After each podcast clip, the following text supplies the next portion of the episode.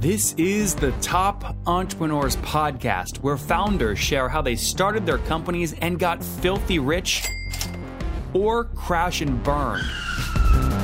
Each episode features revenue numbers, customer counts, and other insider information that creates business news headlines. We went from a couple of hundred thousand dollars to 2.7 million. I had no money when I started the company. It was $160 million, which is the size of many IPOs. We're bootstrapped. We have like uh, 22,000 customers.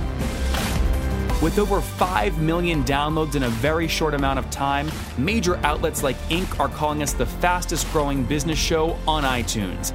I'm your host, Nathan Latka, and here's today's episode.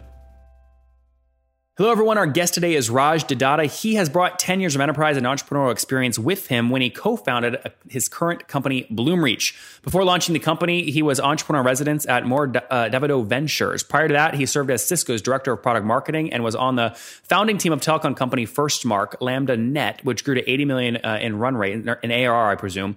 He also worked in technology investment banking at uh, Lazard Frères. He holds a Bachelor of Science in Electrical Engineering from Princeton University and an MBA from Harvard Business School. His thought his thoughts on navigating the challenges of high growth startups can be found on his blog at dedatta.com. That's D E D A T T A.com. Raj, are you ready to take us to the top?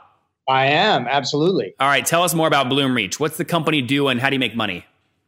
Absolutely. So what Bloomreach is, is, is we're in the business of offering a platform to power digital experiences. So think of every interaction you have online. You go out, you buy a pair of shoes, you look for a date, you're organizing a movie, all of those experiences online can be can be pretty painful. And and the the start of the company was really asking the question, why couldn't every experience on the web feel the way it does at Netflix or at Amazon or at Uber or some of the sort of much more modern tech companies out there? When we think of enterprise brands, the banks and the airlines and the insurance companies and all of the other big businesses we interact with in the world, their digital experiences feel nothing like Netflix and Google and, and, and, and the like.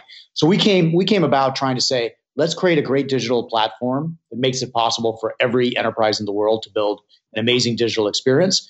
And let's offer that platform to everybody. Let's get 7 billion people around the world to have an amazing digital experience. That's why we started the company. And fast forward now, several years later, we make money in a SaaS based business model. So we offer our, our services in the form of a subscription and large enterprises sign up and and and we drive their uh, digital presences. And are we talking? Give me a sense here of generally on average in a year they're paying ten grand, a hundred grand, a million, ten million. What's general size? Yeah, average uh, uh, average ASP for us is around two hundred and fifty k per year.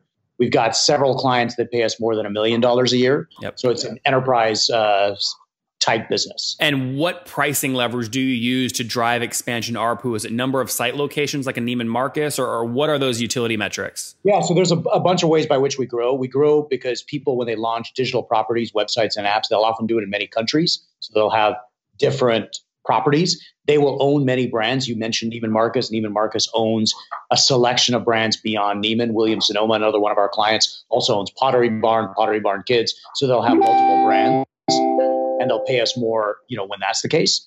Uh, and then and then we'll charge them more as their page views grow and as their traffic grows. You know, then they'll use more of the platform. And finally, they buy more products from us. That's when they buy more products. Then that's an expansion in in, uh, in the amount that, that we charge. So number of languages, site impressions, and just pure additional product upsells. Additional products. That's right. Interesting. Okay, give me more of the backstory here. So when did you launch the company? Yeah, so you know, started working on the company in uh, 2009, uh, and it was a small team of us. Myself, my co-founder Ashu, who had built a lot of the search engine at Google, and we pulled a team of people mostly out of Google. It was a group of five or six of us, and the original pitch was: if we can build a platform that you can plug any website or app into, and it's going to immediately generate highly relevant experiences for consumers, wouldn't that improve the consumer experience and drive more revenue for whoever's publishing the website or app? And if we could build that platform, it would serve everybody. So we spent about a year, year and a half, kind of in R and D, built a machine learning system around that basic problem, proved that it could work by kind of 2010. Started to approach a set of clients, and really only launched the company publicly in 2012, uh, or maybe it was end of 2011 and that was when we sort of began to take it to market. And how did you support yourself in those first two, three years? You guys just had savings from Cisco and Google that you lived off of, or what? Yeah, so we definitely did that for a period of time. Eventually, we had our first um, investor, Ajay Agarwal, who's a partner at Bain Capital Ventures. He put in the initial $5 million. And, you know, kind of our pitch to him was pretty simple. It was sort of if we build this platform, it's going to transform every website and app in the world. Wouldn't that be a great business? Yes. And so the risk here is really the technical risk of whether we can build a machine learning self-learning system that could work for any website or app in the world. And so to mitigate the technical risk, we got to hire the 10 best engineers we know who are at places like Google and Facebook and recruit them in. And so uh, he put in the original $5 million. We said we wouldn't really spend it. We'll just perfect the platform. And once it was it was up and running, then we'll start approaching clients for, for, for revenue. So today, how much total have you raised? So today we've raised $100 million. Okay. So obviously significant capital raising after that um, was, you know, I want people to make sure they pull the right lessons from this interview. I mean, one of the reasons you were able to get 5 million early on, obviously is because of your guys' backgrounds, right? It's not as simple as just saying, look, here it is. It's going to be a success. Yeah. Boom. Right. Yeah. Yep. That's so right. it was, you know, I, I'm a third time entrepreneur. I've done this before. Ashu was a well-regarded machine learning kind of guru out there. So it was our backgrounds. And I think we had a crisp problem statement that was pretty different. Nowadays, the use of AI and machine learning is, is popular. In 2010, 2009, we were very early in saying we're going to have every website and app in the world powered by that. And so it was a, a distinct message and a distinct proposition of, hey, we'll do something pretty different with this class of technology, solve it in a different way with a different kind of team, and with a fairly clear business idea that we were going to go after enterprises in a SaaS based pricing model. And so we were fairly clear what we wanted to kind of go about doing. And what's interesting so many years later is the mission of the company hasn't changed. So, what have you scaled to today in terms of total customers you're working with?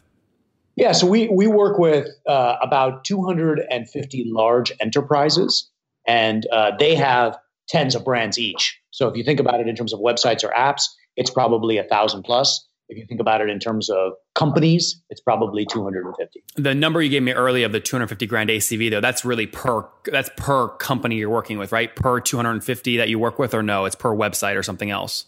Yeah, so that's that's that's an average per account, and and you can think of the scale of the business as being between fifty and hundred million dollars. Yeah, uh, ARR. I was just going to say, so if I take 250 times 250 grand a year, you know, you're cranking somewhere, you know, 5.2 ish, I think per month that comes out to, or somewhere around what, you know, 55, 60 million annually right now.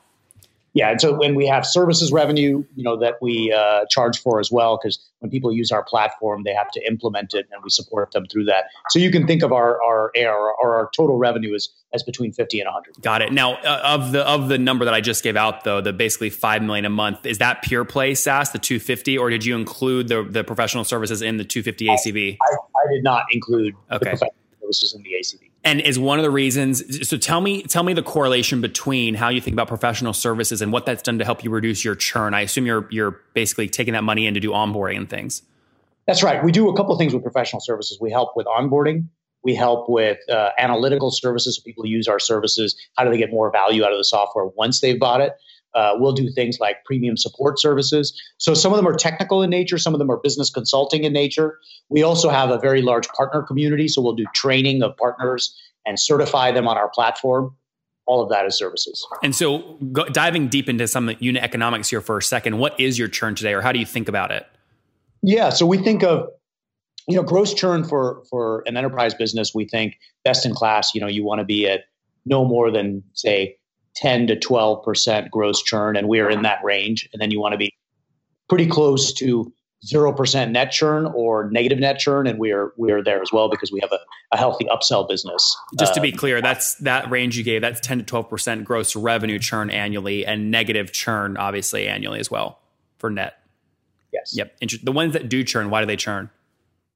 Yeah, I think it happens for a variety of reasons. You might have mergers and acquisitions, and, and companies may may get folded in. You might some of them might go out of business. Some of the smaller businesses will go out of business. Some of them will use the platform and decide, you know, they want to they have a change of strategy. They want to build some of the software. Others might a, a, a selection of them will go to competitors. At the scale that we're operating at now, where we're driving you know the number of accounts and the number of deals that we're doing it could be for a variety of reasons but what's interesting in our space is i think we are very much a challenger in an $8 billion market that is dominated by people like Adobe that have a $1.2 billion software revenue stream in our market. Yep. So from, from the, from the market's perspective, we're sort of the fast growth challenger with a net new platform that's open and has you know machine learning and intelligence built in. It's much more cloud. It's much more subscription. All the sort of new software models that we in Silicon Valley take for granted is still not the predominant model in the industry. Would you sell to Adobe for 400 million if they offered it? Well, I think I think it's fair to say that we've received very healthy acquisition offers, you know, at or around the, that range and turned them down. Yeah. And, and, and walk me through as an entrepreneur, how do you manage that risk? I'll never forget the mistake I made at my first company at where I turned down an acquisition offer that would have changed my life. But I'm like, you know what? I read that Mark turned down Yahoo for a billion. And you know what? My dick's big too. So I'm going to say no. Right. And it was yeah. a huge mistake. So how do you manage when do you take your wins and move on to the next big thing? Yeah, I think I think um, you know there's no right answer to that question. One, it's a very personal question. Each individual, I think, is in a very different spot in their life. And so, one, I would, I think you got to ask yourself, you got to not be doing it for ego. You got to be doing it because it's what you really want in your life. No one will reward you for making a bad decision later, but just because you made a decision to satisfy your ego at the time. So, know yourself would be the first thing I would say. The second thing is know your opportunity and be real about it. You know, I think every time you turn down one of these things, the the moment that I've talked to every entrepreneur about is you have that oh shit moment after you say no, where something bad happens and you're like, man, I should have taken that deal, right? And you got to know that's coming. So it will happen. Yeah, it will happen. You got to know the risks yep. uh, as you do it, and then of course it's it's about the rest of your shareholders, ecosystem, customers, employees. I make I believe in the promises that we make, both to our investors, our employees, our customers. So I take those things pretty seriously. It's not just about the money. Uh, last few economics questions here before we wrap up with the famous five. So at 12% gross revenue churn, I mean, what do you assume a minimum is? Maximum can get dangerous because you're doing so well at churn, but what do you assume a minimum is in terms of lifetime value on these accounts once you get them in? Um, you know, I think in, in our kind of business, these accounts are with us for a minimum of, you know, five to seven years. Yeah. So, you know, that, that, that's kind of a good, that's a good minimum. I mean, many are, are, are I expect longer than that but yeah, so if you think about lifetime value calculations off of churn, they're very healthy lifetime value calculations. Yeah, I mean, if five years at 250 a year, and I assume that's probably ex- that ACV is expanding actually year over year, but minimum that's 1.2, right? That's right. Yeah. Um, how does that help influence what you're willing to spend on CAC? Yeah, I mean, I, I, I believe that CAC is about a few things. First, you can look at the lifetime value economics early in a company's life cycle. The reality is you actually don't know the lifetime value of your customers. They just haven't been with you long enough. So you can divide by churn and the Excel works, but you don't really know how long they're with you. And I think we're still early. So yes, I look at lifetime value as a ratio of CAC, but I also just simply look at risk. So if you if you where we are today, we we tend to spend sales and marketing at a ratio of about a one CAC ratio right? Uh, a one year payback period, basically. And that to me seems healthy for where we're at. So just to be clear, uh, just to be clear, you would if your if your first year ACV is 250, you're okay spending that first year ACV on acquisition, so 250. I'm okay spending a first year ACV because I know at a minimum I've got five to seven years on the back end. We've got a high gross margin business plus expansion revenue, plus expansion revenue, et cetera. Right, so it makes sense. Now, arguably, one could be more aggressive than that. Yep. As well. I mean, uh, and I think there it's about risk. It's about saying, well, stuff might change downstream. You know, all kinds of market factors affect your business. You really can't predict for five to seven years out with certainty at this scale of a business. So you need to think about the risk uh, associated with that. And and we have gone back and forth between kind of I would say eight and nine month payback periods, and as long as fifteen month payback periods. And it's it's sort of gyrated through the life. Just depending on cohorts. Totally. Yeah. What's your team size today? About 250 people. All in Mountain View. No, we've got offices in Mountain View, Dallas, uh, a small office in Boston, London, Amsterdam, and Bangalore. Bangalore, interesting. And last question: year over year growth. What are you What are you targeting? What are you at? Yeah, I think that the the the without talking about today's growth rate, I think that the intention uh, for the company is to get to a point where the company when it crosses $100 million, it's a profitable company growing at 40 to 50% year over year. And yeah. we're on track for that. Okay, good. I mean, can you give me a sense over the past 12 months? Have you doubled, tripled year over year or? Year over year has grown really nicely. Okay. Last, I mean, yeah. is that more than two or three X? What's really nice for you? Uh, it's grown really nicely without getting into the specific. Okay, numbers. so just to be clear, my audience might not know what really nice means, but you—that's something you don't want to dive into. Yeah, I'm not, I'm not into diving into the specific growth rates or the exact revenue numbers. I think it's a it's between 50 to 100 we're on track oh, that's great good so so over the past 12 months you've grown between 50 and 100 percent revenue the revenue is, is between 50 to 100 million dollars got it and the uh, expectation is that as we approach $100 million, it will grow between 40 and 50% and it will be profitable. And that's within sight. Yeah.